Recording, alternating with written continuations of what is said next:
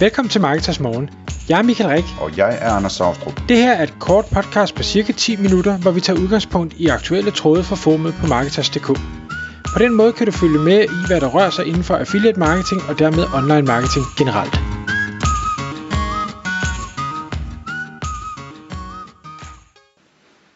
Godmorgen Michael. Godmorgen Anders. Så er det tid til Marketers Morgen podcasten, og i dag der har du taget et emne med, som hedder teamændringer. Og noget om, hvordan man øh, navigerer i det, når, når der sker ting i teamet. Ja. Hvis jeg lige skal Det kommer så sikkert af en virkelig situation. Ja, lige præcis.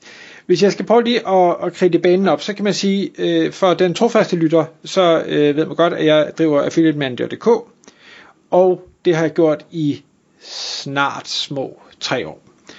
Og gennem den tid, jamen der har jeg haft, øh, hvad hedder det, en, en masse, eller ikke en masse, men jeg har haft en, en del forskellige folk på, øh, på teamet, og øh, faktisk den, den, jeg ved ikke om det er en sjov historie, jeg griner lidt af den nu. Øh, den aller, aller første person, jeg ansatte øh, og var i gang med at lære op, han nåede egentlig at, han nåede at stoppe, inden oplæringen var slut, og inden den første kunde kom ind, men hvor jeg havde ligesom accepteret, at den første kunde skulle, skulle komme ind og have noget hjælp. Så det var en, øh, det var sådan en, en hård opstart, og tænkte, godt, nu har jeg en kunde, men nu bliver jeg så selv nødt til at håndtere den, fordi den medarbejder, jeg egentlig troede skulle håndtere det, han er der bare ikke mere det var, øh, det var interessant i sig selv. Øhm, og der kan man sige, der var ikke så meget, eller det, det var selvfølgelig en stor teamændring, for det var 100% af teamet, der, der forsvandt. Øh, der er situationen lidt bedre nu, men ikke desto mindre, så har der stadig været øh, folk, hvor man kan sige, at det var måske ikke øh, det rigtige match for dem, eller øh, de har fået tilbud om nogle andre ting, og, og det er jo sådan, det er, folk de, de skifter job, og virksomheder har en, en naturlig udskiftning i, i medarbejderstaben. Det jeg synes der bare er, er interessant at måske have en dialog omkring i dag, det er hvordan man som øh, enten som, som leder for, for de pågældende personer, eller som ejerleder, som, som jeg også er, øh, hvor, hvor det er mig, der ligesom står, står med det store ansvar der. Øh, hvordan navigerer man godt i de her situationer, hvor en medarbejder enten skal afskedes, eller en medarbejder kommer og selv siger, at de, øh, vedkommende vil stoppe.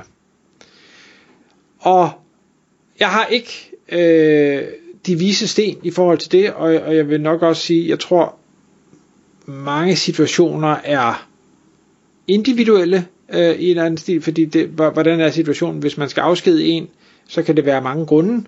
Øh, det kan være, at den, der skal afskedes, øh, forstår grunden, øh, og måske selv har indset det, men det kan også være, at vedkommende ikke forstår grunden, og derfor bliver meget overrasket og enten vred, eller trodsig, eller ked, eller hvad det nu måtte være.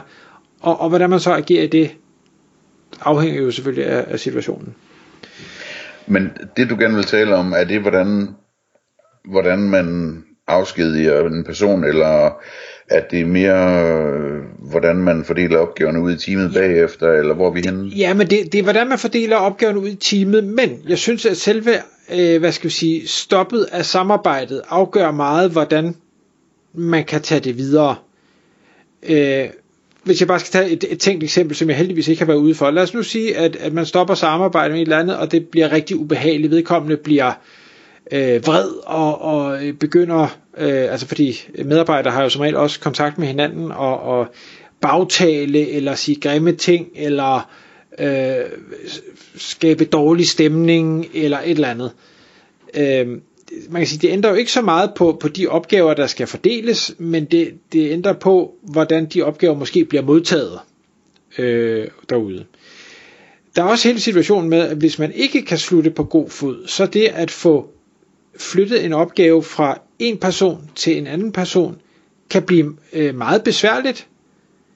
Hvis det, hvis det er en person, der har været hos en i lang tid, som sidder med en, en masse viden, og, og dokumentationen er måske ikke så god, som den kunne have været, man har ikke øh, de nødvendige systemer og sådan noget. Heldigvis, det, det har jeg prøvet at bygge op, fordi jeg netop frygter den situation. Men, men så, øh, hvordan skal den nye så overtage, hvordan sikrer man at holde kvaliteten af det, man leverer på det niveau, man gerne vil? Ja. Så de, altså hvis vi, vi lige skal tage de to ting, øh, altså i forhold til den første situation, du nævnte, hvor øh, hvis, hvis du skulle afskedige en, som så er utilfreds med det og laver ballade bagefter og prøver at sprede en dårlig stemning, og jeg gætter på, at det kunne være sådan noget med at, at ringe eller skrive rundt til de andre medarbejdere og, og fortælle om den frygtelige historie eller et eller andet, ikke? Ja, eller stå og råbe i kantinen, eller hvad situationen nu måtte være. Ja, Ja, altså hvis det er en, der står og råber i kantinen, så skal man jo nok øh, have, dem, Ja. have dem hjulpet ud af døren på en eller anden måde, ikke? jo. Men, men hvad hedder det, øh, situ- i den situation, i hvert fald en meget, meget vigtig ting at forstå, det er, det er at øh, medmindre du, øh, du er et dumt svin, eller du er, er, er øh, hvad hedder det, du er rigtig dårlig til dit arbejde som leder, jamen så vil den typiske situation være, at den dag, hvor du opsiger en problematisk medarbejder, øh, så vil alle sådan øh, inde i sig selv sidde og klappe i deres hænder af de andre medarbejdere. Fordi at, at øh, de fleste medarbejdere har det sådan, at de bryder sig ikke om at arbejde sammen med folk, der ikke passer godt ind i teamet, eller der ikke hjælper med at løfte, eller der ikke øh, er dygtige til deres arbejde, fordi de ødelægger det for alle andre osv. Så det, så det typiske, når du opsiger en medarbejder, der ikke er dygtig til sit arbejde, jamen det er, at resten af teamet rent faktisk er lidt lettet over det, at, øh, at, at vi kommer af med den person, og vi kan få en dygtigere person ind i stedet for. Øh, så det er vigtigt at, at have det for øje, at sådan en person vil så, selv hvis de henvender sig til medarbejderne, så vil de formodentlig lytte tålmodigt til vedkommende, men de vil hele tiden sidde, sidde i virkeligheden og tænke sådan lidt mere som dig, at øh, øh, det er meget godt alt det der, men du kan jo ikke finde ud af arbejdet, så væk med dig, ikke? Øhm, det, det, det, det tror jeg, man skal tage som udgangspunkt, at det sådan, det næsten altid er, at når du synes, at, at en skal ud, jamen, så har dine medarbejdere haft tanken allerede inden dig.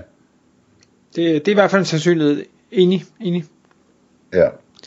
Og prøv, prøv lige at, at sige den med punkt 2 igen. Nej, hvis jeg lige må, må tage den her videre, for jeg- der, er der er to. Ja. situationer. En er, hvor, hvor vedkommende bliver opsagt, fordi det er en dårlig medarbejder. En anden situation er, at vedkommende bliver opsagt, fordi der er nedskæringer i en virksomhed. Der er det ikke nødvendigvis en dårlig medarbejder, det er nok den dårligste medarbejder, men det er ikke det samme som, at vedkommende ikke er vældigt eller okay til sit arbejde. Nej. Men der igen, altså, hvad hedder det, de fleste medarbejdere vil forstå, at øh, når ikke, øh, når ikke tallene hænger sammen, jamen, så skal der skæres ned, og så vil de dels være lettet over, det var ikke, ikke var dem, der gik ud over, og dels så vil de også, hvis du nogenlunde er dygtig til dit arbejde, så vil de også være enige med dig i, at, at det var den person, der skulle ud, og ikke dem, for eksempel, ikke? Jo. Den anden situation, jeg, og, og nu jeg lagde ikke selv mærke til, hvor mange situationer jeg nævnte, fordi jeg bare talte, men den, der var situationen, hvor øh, vedkommende, når man skal overlevere, og, og den, der øh, Ah, ja. skal fra, ikke vil hjælpe. Ja. Det sker jo relativt tit. Jeg, jeg ser det også relativt tit fra den anden side, ikke? Altså sådan noget med, øh, jeg arbejder meget sammen med marketingchefer, for eksempel, og de, der, i mange af virksomhederne, der skifter de altså job utroligt tit, ikke? Og så kommer der en ny til, og der er det en ganske normal situation, at den nye, der kommer til, øh, ikke rigtig har fået det overdraget fornuftigt af, af øh, den foregående.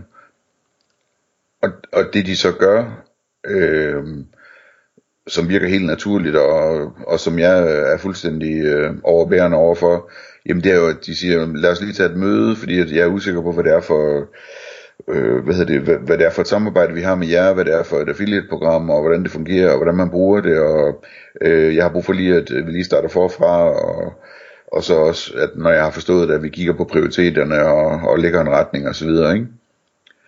Øhm, og det tror jeg egentlig er den tilgang, man skal tage i sådan en situation, at den nye medarbejder, der får opgaven, skal ud og snakke med sine kunder, de nye kunder her, øh, eller sine nye kunder, øh, og sige, øh, jeg har overtaget for den her person, øh, og øh, jeg vil egentlig starte med at, at spørge om, hvordan I synes, at samarbejdet har kørt, og, og få lagt en retning for, hvordan det skal køre godt sammen øh, fortsat, og videre, ikke?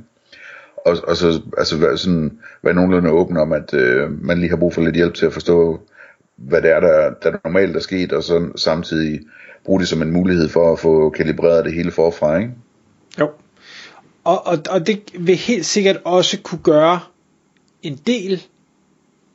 Jeg tror stadigvæk, at der kan være situationer, hvor kunderne øh, opretholder de forventninger, der var til, hvordan samarbejdet var før, og de ting, der er blevet lovet, at, at det stadigvæk bliver overholdt, og kvaliteten og sådan noget. Og derfor så, så kan man sige, ja, du kan godt måske afbløde det lidt ved den tilgang, og det synes jeg da også, man skal gøre, men, men der kommer stadig formentlig til at være noget, så jeg, jeg forsøger for alt i verden at og det kan, jeg, kan man jo ikke, men jeg forsøger at, at sikre, at alting bliver ind på så god fod, sådan så at der ikke er nogen samarbejdspartnere eller kunder, der kommer til at mærke noget som helst ved en teamændring.